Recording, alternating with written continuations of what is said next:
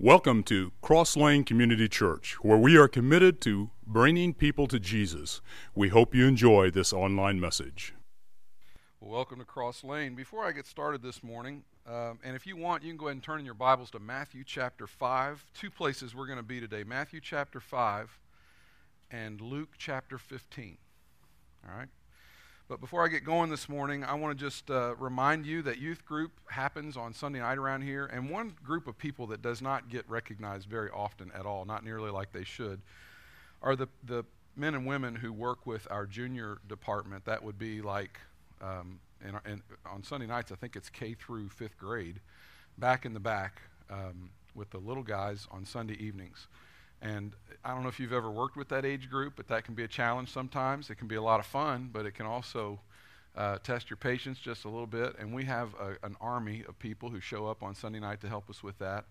And uh, I just want, uh, we need to thank those folks. Um, I know Sherry Sullivan is one of those people that does that, and, and uh, Jim and Jill Foxworthy are involved in that. Um, I'm leaving some people out. I know that uh, and Diane Wheely do that. They're not here this morning, but they normally do that. So um, thank those folks if you know them and see them. Uh, that's that's pretty solid ministry that they do, and, and we benefit greatly from it. I want to talk this morning about a word that is not used anymore in our vocabulary. We don't say this word much. The word is sin. That is such a pesky little word, isn't it? We, we don't use the word sin anymore. Um, when my kids do something wrong, I don't march them into the living room and say, Son, you have sinned. You know, I don't I don't do that. Can you imagine at work if your boss called you in and, and you'd mess something up and he says, Now you have sinned against the company and uh, you're just uh, not cutting it. No, that's you haven't sinned against the company. You're just not meeting expectations, okay? You, you just haven't done it as well maybe as they wanted you to do. Or you get pulled over speeding by an officer and he comes up next to you and says, You were caught sinning uh, 10 miles in excess of the speed limit. Sin makes me think judgment.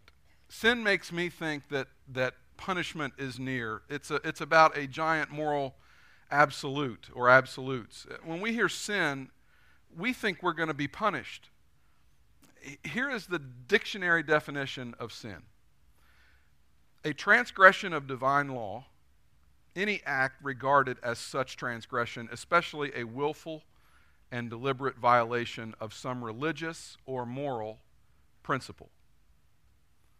Sin means I did it on purpose. Sin means it was willful. I, I planned this. I meant to do this. It means I know what I did. And that doesn't make me feel real good about myself.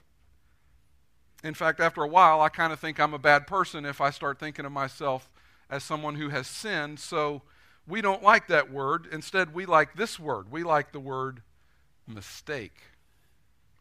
Sounds better, doesn't it? I made a mistake.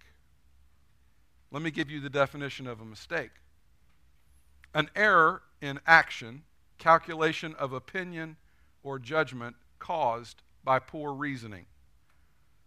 Oh, I, I, just, I just wasn't thinking straight. Carelessness. Oh, oh I, I you know, I, I didn't see that. Or, or maybe it was insufficient knowledge. You know, I, I just didn't know any better. See, that way I can say, oh, my bad, it, it was just a mistake. I, did, I didn't mean it.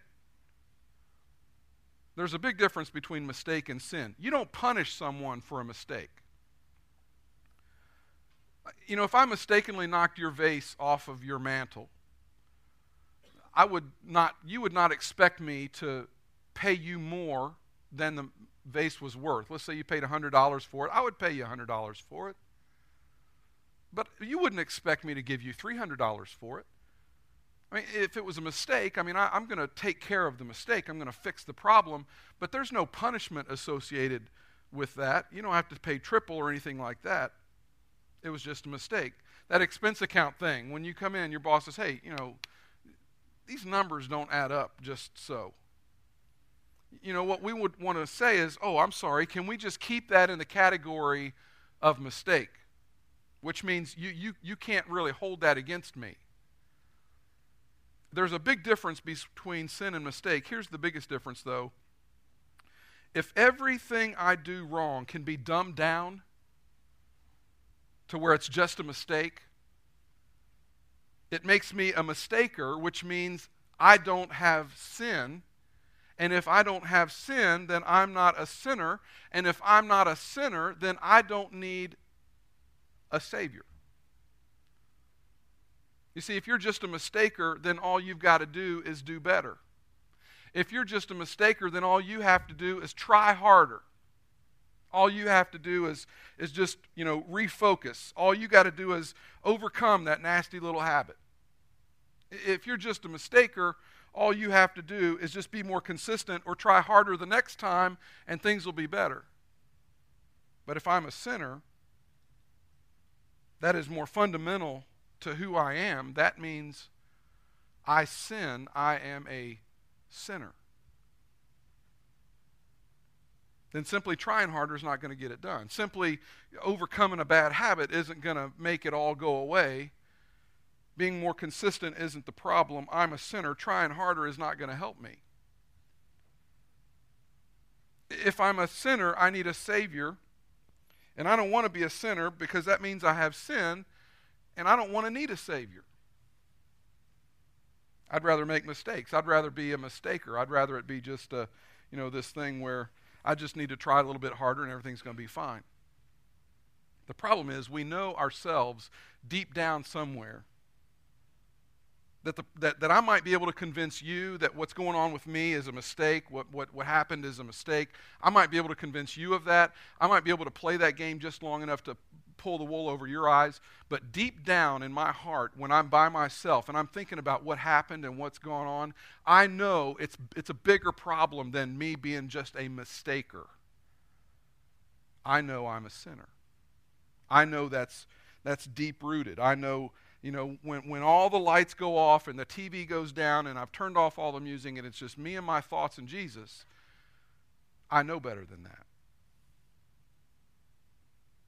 You know yourself that some of the things that uh, you do are not unintentional. They are very intentional. They aren't just mistakes, they're more than that. You did it on purpose. I did it on purpose. Not only do we do it on purpose, but we've done it before. Not only did we do it before, but we will do it again. Not only will we do it again, we kind of like thinking about do it again, doing it again. We just don't talk that way, right? We just don't say that to anybody else because that's just not, you're not supposed to do it that way. But you know in your heart that what you did was more than a mistake. It wasn't just a bad calculation or poor reasoning or insufficient judgment. You knew exactly what you were doing. You knew the last time you did it, it wasn't a mistake, and, and you probably knew it was way deeper than that. That's how it is for me.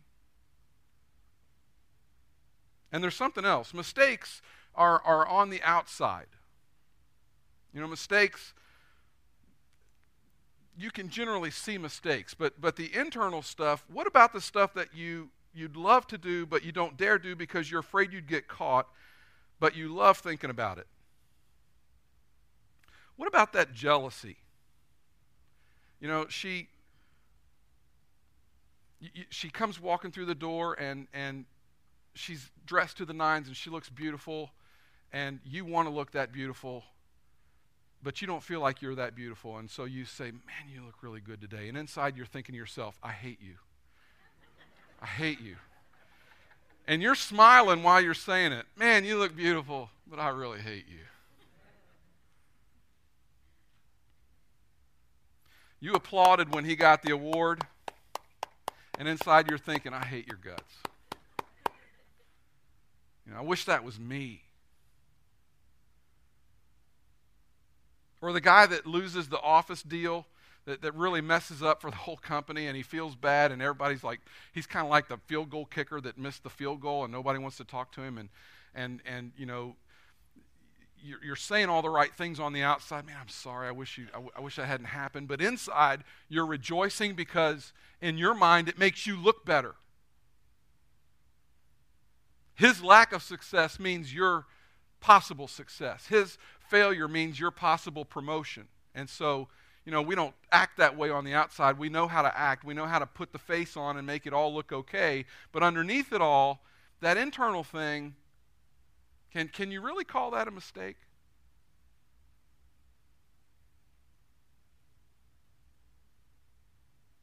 You, you didn't even do anything really to call that a mistake. I mean, that's got to that's got to have a different label than than the word mistake. That's that's just about the stuff that goes on in the inside of us that that nobody knows about. What about guilt? See, nobody needs to feel guilty about a mistake, do they? Because a mistake is just that. You didn't mean to. You didn't have enough information. You you you, you just you didn't see clearly enough. It really wasn't your fault. You didn't have enough information. You don't feel guilty for a mistake, you feel guilty for sin. But if there's no sin, you're no sinner. And if you're no sinner, then there's really not a need for you to have a Savior. And I may be able to convince you that I'm not guilty, but I sure feel something on the inside. And if I'm just a mistaker that makes mistakes, then why do I feel this deep, dark thing way down in me when the lights go out and I know that there's something wrong? Now, if that's not enough, culture may tell you that you're just a mistaker that makes mistakes. But if you're honest with yourself, you know better. And if that's not enough, Jesus comes along and he really starts to stir the pot. Jesus takes out this great big stick and he goes up to the hornet's nest and he just whacks it as hard as he can. Matthew chapter 5, Jesus came along and he basically made everybody feel worse about themselves, is what Jesus did. He raised the bar in an environment that had pretty much dumbed down the law and, and um, dumbed down God's law, certainly. And Jesus comes along and he says, Oh, no, no, it's, it's worse than that. It's, um, it's worse than you thought. You know, you thought you were bad, you're really bad. You thought you were good, you are not that good. He came along and with one extraordinary message, it sounded very condemning. And then he came right behind that with, you know, you're horrible, but God loves you just the way you are. And you say, well, you know, I mean, is it, is it that I'm horrible or does God love me the way I am? And he says, well, it's both of those. It's both. You're terrible and God loves you.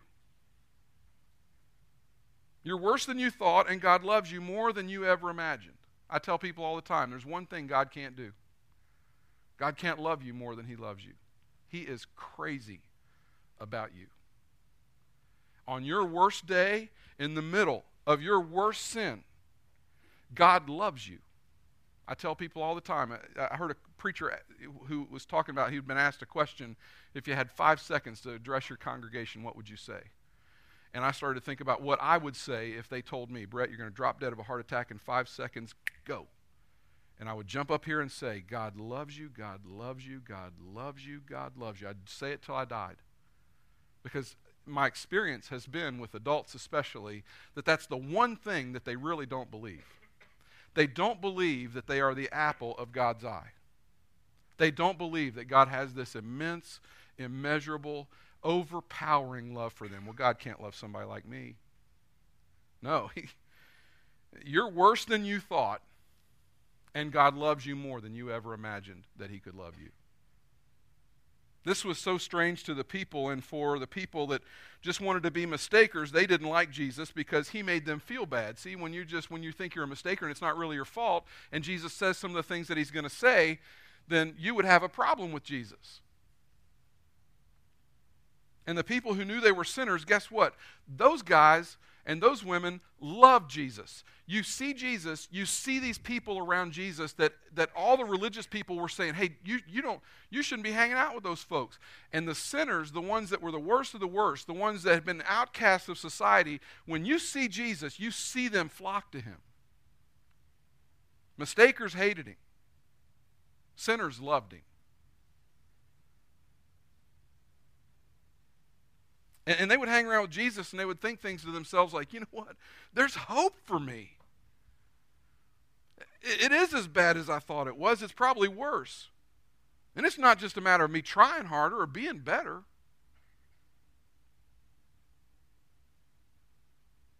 Here's how Jesus said it, and let me warn you that some of the things that we're going to look at here are extreme. In fact, these are the kind of verses that some people would read and say, well, if that's Christianity, I really don't want any part of it. Matthew chapter 5, verse 17. This is at the beginning of Jesus' ministry, and this is during something that we call the Sermon on the Mount. And I'm thinking that if I was going to preach my first sermon as Jesus, I might have saved this material, okay, until my congregation was a little bit more ready to hear it. I might have sat on this stuff for just a little while and let them be friends with me a little bit before I just alienated them right off the bat. But I'm not Jesus, obviously, and uh, He knows more than I do, absolutely.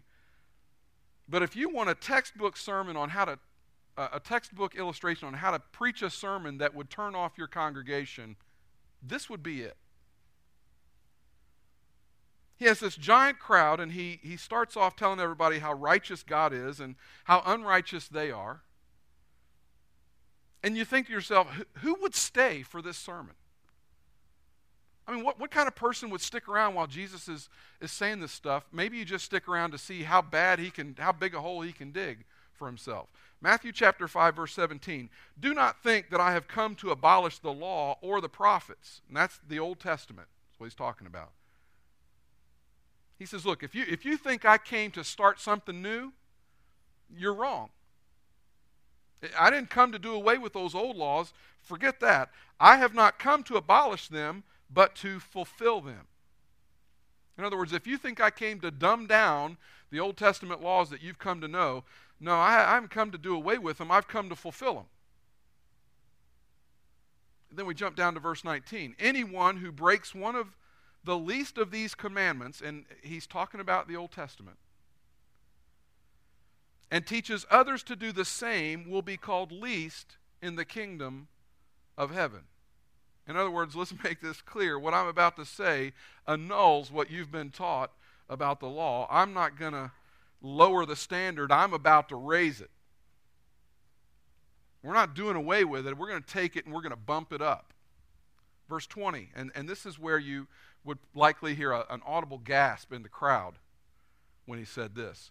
For I tell you, unless your righteousness, and let's just stop right there and let's, let's for everybody who doesn't go to church very much or for people who don't like the big long church words, let's take this word righteousness and let's take the word righteous and let's break it down so that we can know what it means. The word righteous means right standing with God.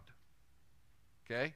So when you see that word righteous, that's what you should think right standing with God.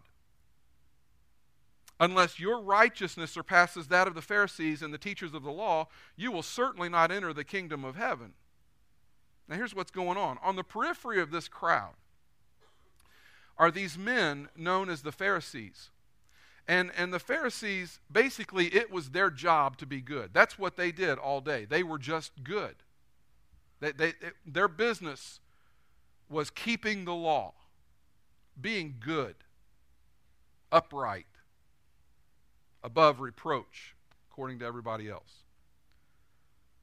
That was your that was, you know, that was their job. What do you do? I'm good.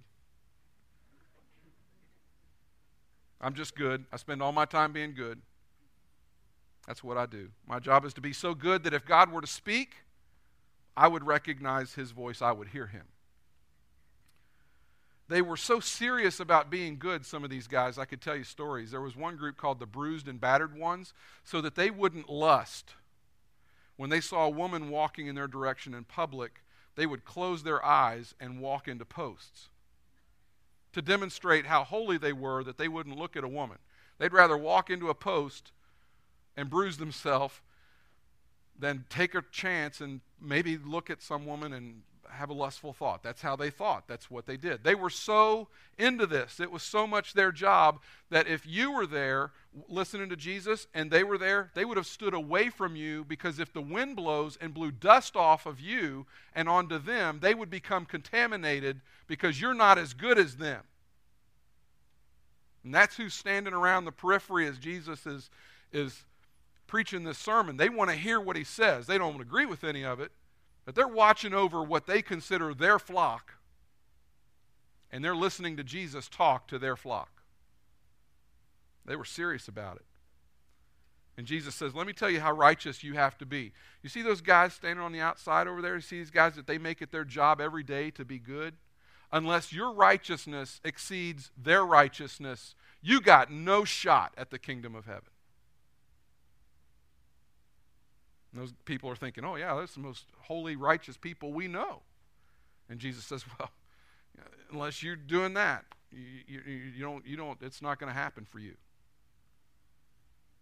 And they're thinking, well, you know, I don't have that much time to be good. I mean, I, I got a job, I got to work. You know, I got to serve the food, or I got to build the houses, or I'm a shepherd, or whatever. Jesus, if my righteousness has to surpass their righteousness to get into the kingdom of heaven, there will be no place for me. I will never be that good. And Jesus says, that is exactly what I'm trying to get you to understand. You say, This is bad, isn't it? Yeah. Jesus says, Yeah, it's bad. It's worse than you thought. And while they were letting that sink in and settle over them, he gives them this some specific examples. Verse 21 You've heard that it was said to the people long ago, and he's going to refer again to the Old Testament, do not murder. And they're thinking, oh, yeah, Ten Commandments, don't murder. Yeah, and I'm not a murderer. And Jesus says, But I tell you that anyone who is angry with his brother will be subject to judgment. Huh? So, you're equating actually murdering someone with being angry at them. You're equating murdering someone with being having the thought that you might like to see them in a pine box. You you you're, you're equating this idea of murder with the idea that, you know, maybe I don't like them and, and wish something bad would happen to them. You're saying that, that that makes me guilty of murder? I don't really even have to do anything, and I'm, I'm guilty? Yeah, you're, you're going to be judged for your anger.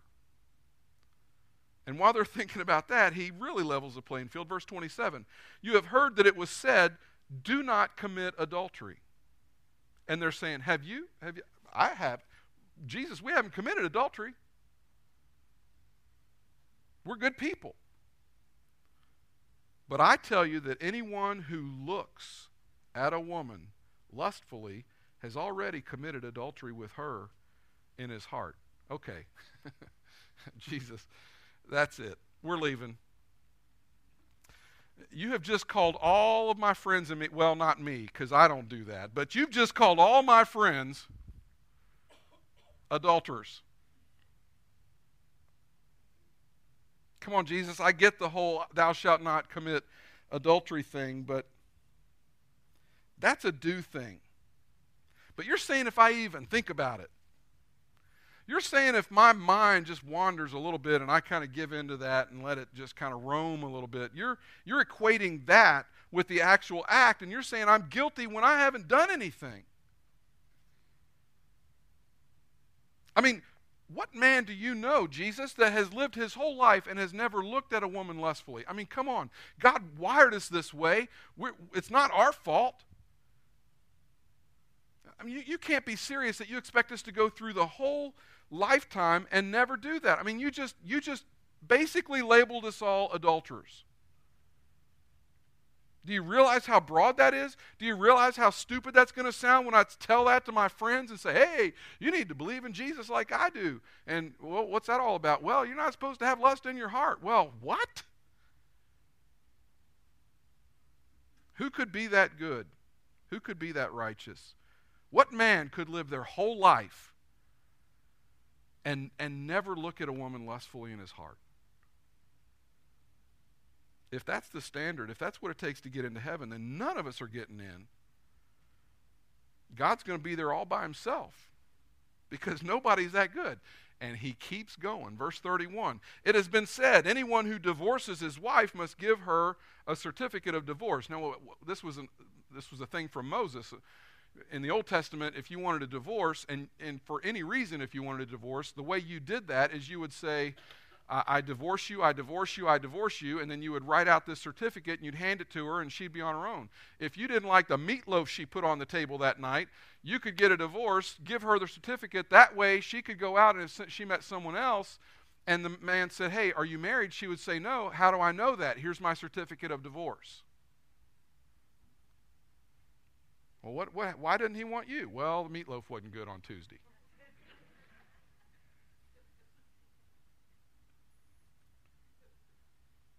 Verse 32 But I tell you that anyone who divorces his wife except for marital unfaithfulness causes her to become an adulteress, and anyone who marries the divorced woman commits adultery. And they're thinking, okay, Jesus, don't you at least think you ought to at least let people tell their story? I mean, there's some really harrowing stories that maybe it would help you to hear before you just make some kind of blanket statement like that. A man can't divorce his wife for any reason but unfaithfulness. Jesus, that's way too high of a standard now that you've just called us adulteresses and adulterers. And Jesus says, Wait, I, am not done. There's more. Verse 43 You have heard that it was said, Love your neighbor and hate your enemy. But I tell you, love your enemies and pray for those who persecute you. Jesus, I didn't even pray for my friends. I don't pray for anybody, Jesus. And you're telling me that God expects me to pray for my enemies? That's the standard? That's the righteousness that I have to achieve? That's what everybody gets judged on? So now what? I'm a murderer because I've been angry, and I'm an adulterer because I've had lustful thoughts in my heart about women, and I'm an adulteress because I've been divorced, and that wasn't even my fault. I can't make a meatloaf, so sue me. And pretty much I'll never please you because I don't love my enemies. That's what it takes to be righteous. Good grief. There's nobody righteous but God. And Jesus said, That's my point. That's the point. You came to this sermon thinking that you were just mistakers who needed to do better. I'm here to convince you that you're a sinner and there's no hope for you, and, it and if it depends on your effort, you're in bad trouble. Now, here's the amazing thing the people who thought they fell into the category of sinner flocked to Jesus. They loved him. They, they were nothing like him, but they liked him.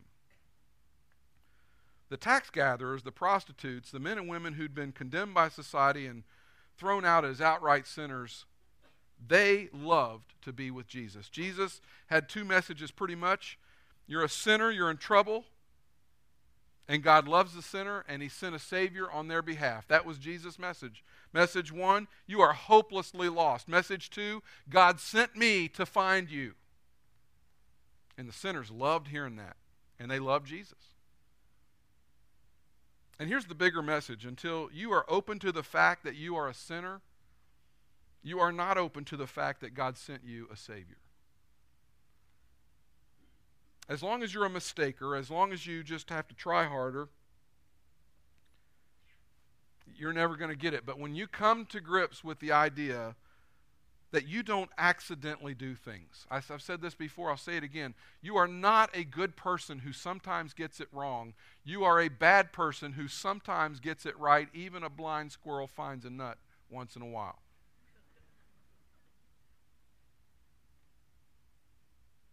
He says, until you embrace the fact that you're a sinner, you will never embrace your Savior. It's worse than you thought. You've heard this story. One day, this woman is brought to Jesus. And they drag her out and they throw her at his feet. And they say, Jesus, we caught her in the act of adultery. This wasn't an accusation, this wasn't a reputation, this was, we caught her in the act of adultery. Here she is, Jesus. The law says she has to die. What do you say, Jesus? They're out to trap him. And here, the Son of God, in all truth, in all of his holiness, and in all of his glory, looks at this woman And, and what Jesus doesn't say is, well, guys, but here's what you're missing you don't know what kind of life she's had.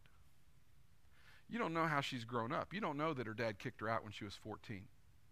You don't know how her first husband treated her. You don't know how her second husband treated her. You don't know why she is in the heap that she's in. You don't know what's led to a life like that. That is not what Jesus said at all.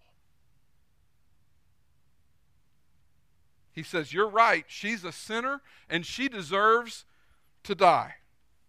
That's what she deserves. And they're thinking, All right, here we go. Everybody pick up a rock. And he said this Everybody in the crowd with a rock in your hand who is not a sinner, on the count of three, stoner. Everybody in the crowd who's just a mistaker but not a sinner, then you condemn and you stone this woman. Ready? On three, everybody. One, two, and the Bible says that starting with the oldest and ending with the youngest, they all started to leave the scene. And they all started to walk away, the oldest ones most knowing in their heart that they were more than mistakers. And then I want you to imagine what this must have looked like. I can't tell you how many times in my prayer life, and I use imagery when I pray, it's a big part of the way I pray. I cannot tell you how many times I have been this woman. How many times Jesus has picked me up and dusted me off and looked me in the eye and tears streaming down my face, just sick at my own sin and worthlessness and, and baseness, you know, just sick at my stomach with myself. And I'm there, and Jesus is looking at me. And he knelt down and he looked at this woman, and he, this, this, this woman that's caught in the act of adultery. Can you imagine how humiliated she had to have been. And she deserved to die, and she was condemned. Because sin requires payment. The Bible's very clear about that. And he looked at her in the eye and he said, Where are the, the people who have accused you? They're gone, aren't they? And she said, No one condemns me, sir. And then Jesus, the Son of God, looks her right in the eye, just as he would look you right in the eye, just as he would look me right in the eye. If it were ever to come to the point that we were to embrace our sinfulness and treat him as a Savior. And he looked at her and said, Neither do I condemn you. And then he said, Now go and leave your life of sin. I'm not going to dumb it down for you because you're a sinner but I'm just not going to condemn you for it. Because now that you admit that you're a sinner, you are a candidate to meet your Savior. And then one time Jesus told the story, and this is where we're going to spend the rest of our time. If you want to go to Luke chapter 15, Jesus told this story, and, and again, I would emphasize that this is a story Jesus told. This actually did not happen. A lot of people read this in the Bible and they think, well, that, that happened. I mean, the prodigal son is a real dude. No, the prodigal son is a story that Jesus told. When I tell you a story up here uh, and use as an illustration, that's what Jesus did. Did it all the time. And this is a story that he told about this young man who is the son of a fairly well to do guy. He's, he's got a, an inheritance coming to him, this son does. He's the younger son, so it's not a 50 50 proposition because it didn't work that way in that time. But he had a pretty sizable sum coming to him. He had an older brother who was going to get most of the inheritance, but he was going to get something. And Jesus makes it clear in this story that he tells about the prodigal that, that the father in the story represents God and the son in the story represents us. And the story was told to help us understand what sin was. And, and, and remember the story. The son comes to, to the father and he says, Dad, I wish you were dead. Now, he didn't say it like that. Well, what he said was, Dad, I'd like to have my inheritance. The only way I can get my inheritance is if you were dead. So let's pretend that you were dead and go ahead and give me my inheritance. It's a huge insult to the father. So he took his share of the inheritance and he, he goes to the big city and he has a great time and he, you know, he spends a lot of time wining and dining the women, and he spends a lot of time buying stuff he shouldn't buy, and he loads up his iPod with a bunch of iTunes, and you know he's he's spending money like crazy. He's got an awesome iTunes library, but you can't eat that.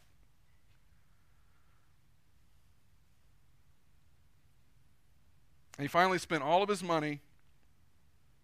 And then there's a famine in the land, and he's got to go find a job somewhere. And the job this kid ends up taking is a job working slopping pigs. Now, this story is told from the perspective of Jews and to Jews, and so this would be a young man would be a, a Jewish young man.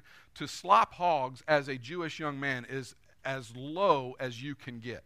Okay, it's just horrible as, they're t- as Jesus is telling the story, you know, you could, I can imagine that the people that are listening to Jesus tell the story are just going, oh, you know, just nasty.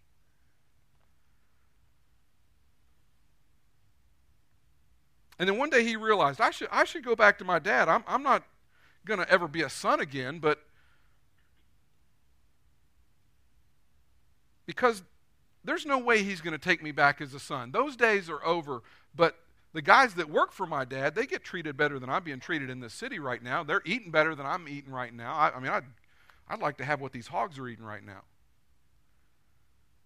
So I'll just go back and I'll try and work as a hired hand. So he comes up with this speech and he rehearses the speech. And, and, here's what he says when he gets to his father. Now, listen to what he says. Jesus is telling this story so that we can understand God's reaction to sin and how God views sinners who are coming back to him. Okay? I want you to hear this. Luke 15 21. The son said to him, Father, I have sinned. He didn't say, I made a mistake.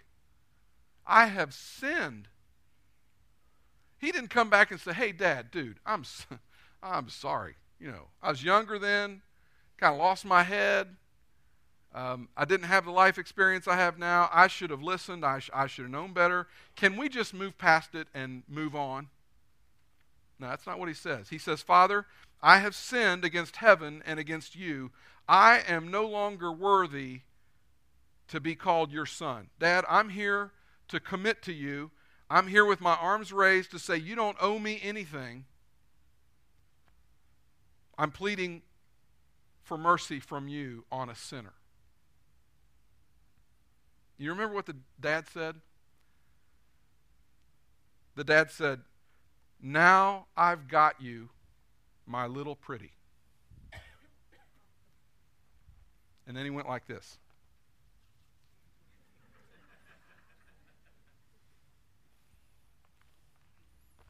You guys are thinking, that sounds like something from The Wizard of Oz. Is Wizard of Oz in the Bible?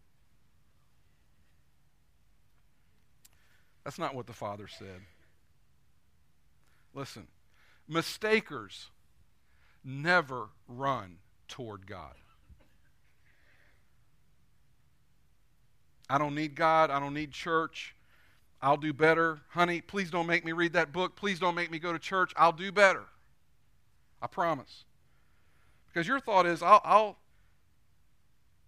take my boatload of mistakes, and I know they're probably sins, but I don't want to say the S word. I'll take my mistakes and head in God's direction. And what's He going to do to me? He's going to beat me up, He's going to make it horrible.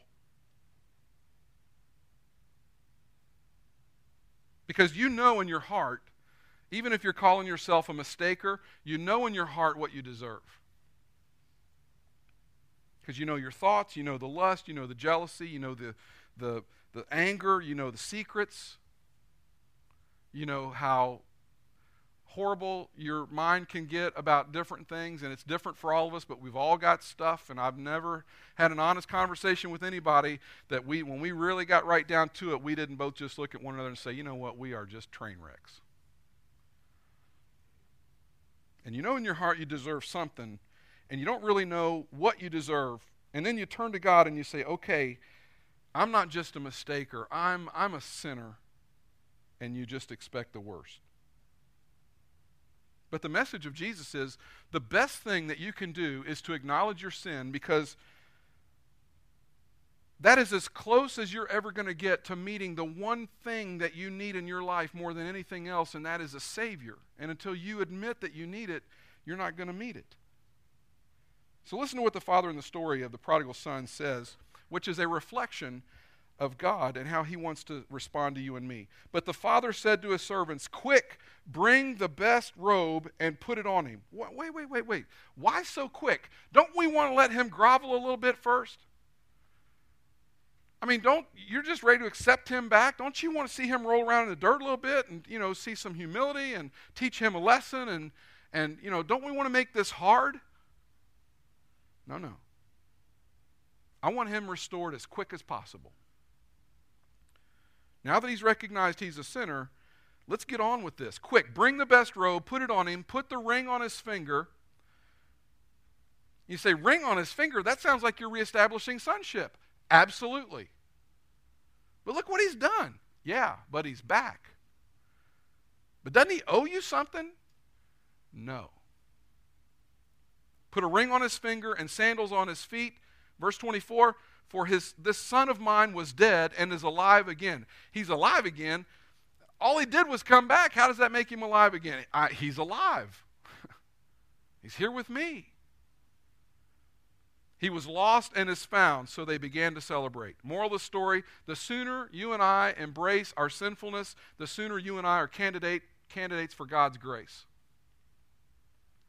The quicker you are to fall to your knees and say, God, I'm a sinner, have mercy on me, the quicker you receive and experience God's grace. Years later the apostle Paul would say it this way, very familiar passage to us, Romans 3:23, for all have sinned and fall short of the glory of God. The standard is perfection. And none of us measures up to that standard. I mean, that's like telling me, Brett, to get into heaven, you got to dunk. I'm toast. I can't get into heaven then. He's saying Jesus, he, he's saying what Jesus said. You're good, but you're you're not that good. And you would expect the next verse to say, and boy, is God mad because you don't me- measure up, because you aren't good enough, because you don't reach the standard. You, that's what you would expect the next verse to say. Boy, is God going to make you pay. Here's what Paul says, verse 23 For all have sinned and fall short of the glory of God and are justified. What's justified mean? Just as if I'd never sinned. Just as if I'd never sinned. And are justified freely. See, as long as I'm making mistakes, I, can't, I can make up for them. But when it becomes sin, I know there's a debt that I have I know there's restoration that needs to be made and some sacrifice that has to happen somewhere. Paul said, Here's the good news all have sinned and all have been justified freely. But, but don't I owe you something? Yeah, you owe me something, but somebody else has paid it. Anybody ever been in a restaurant, gotten to the place where you pay, and the person says, That's already been taken care of for you? Has that ever happened to you? This happened to me. You guys just need to be preachers, that's all. That's, that's your whole problem. You just need to be preachers. When Myra and I were, we weren't even married yet. We were out, I took her on a date and we were out having dinner and we, I went to pay for the dinner and I got there and the girl was all confused. She looked at me, she said, I don't know how to tell you this, but she said, there was a guy, there was a couple in here, older man and woman, and they said they knew you and they want to know how much your bill was and it's paid so you're, you're allowed to leave and it just drove me nuts that i couldn't know who it was to thank them i never found out who it was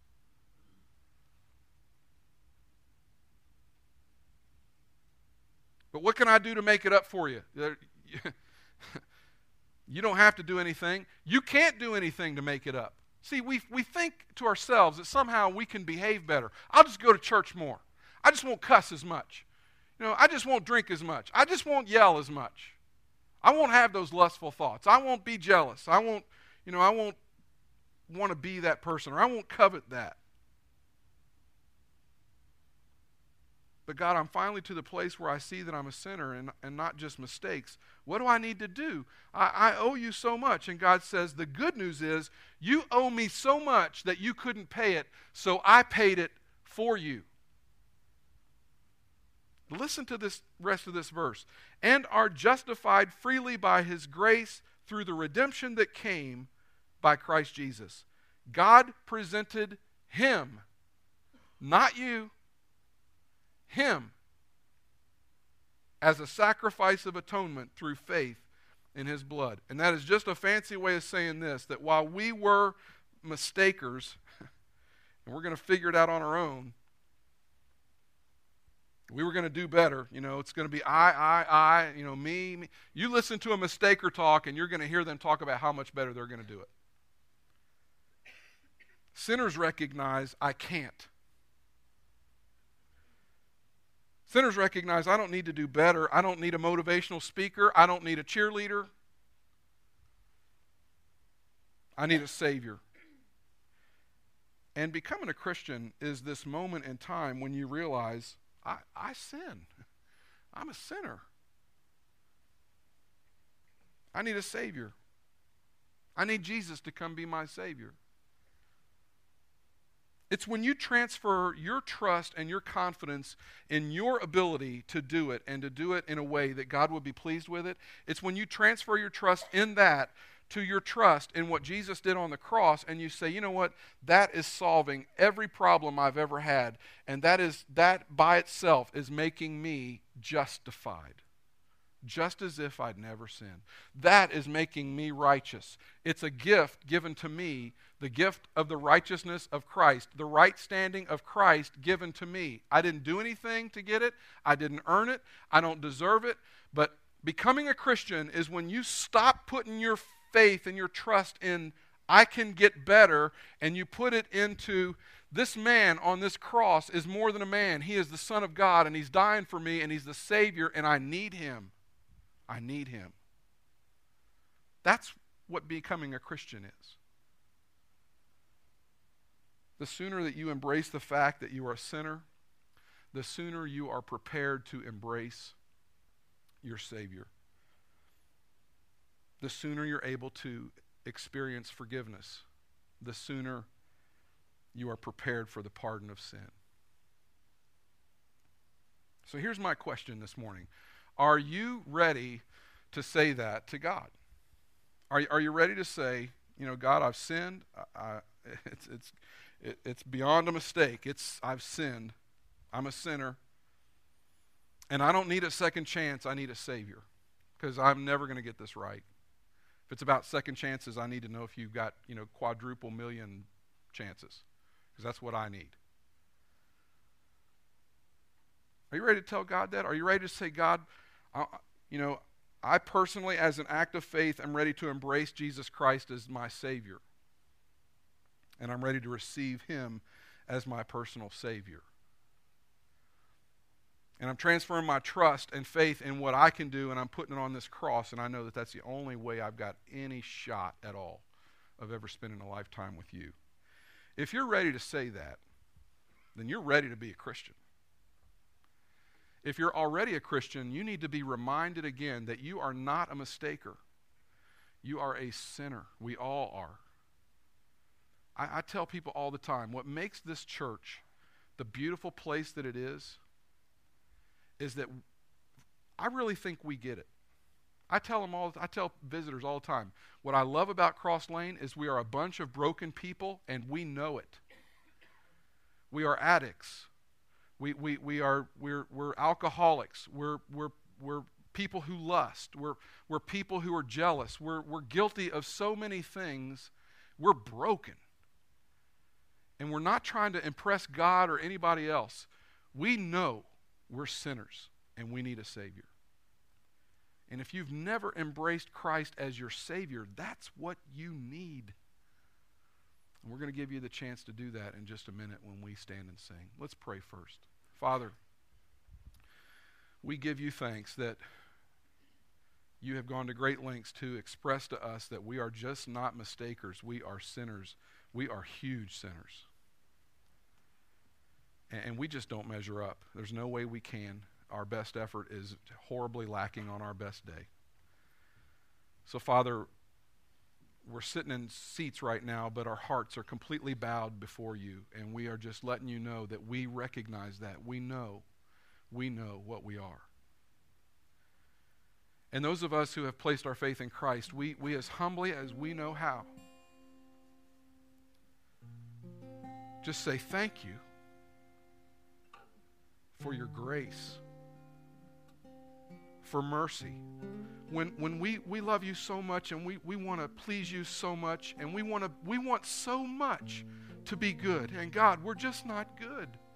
We're just not good. And so, those of us in the room who've given our lives to Christ, we, we just we, we, we fall in a heap. We, we're so humble. We know we don't deserve heaven. There's no way we could achieve it. You've given it to us through Jesus. Father, for the people in the room who've never done such a thing, who've never come to Christ, I pray, Lord, that you would help them to see that they are not a mistaker. They're not a good person who sometimes gets it wrong. They're a horrible person who sometimes gets it right. If they were, if they were good, they'd be good all the time. And I pray, Father, that you would give them the humility that it takes to fall to their knees and say, I need a Savior. It's in the precious name of Jesus we pray. Amen.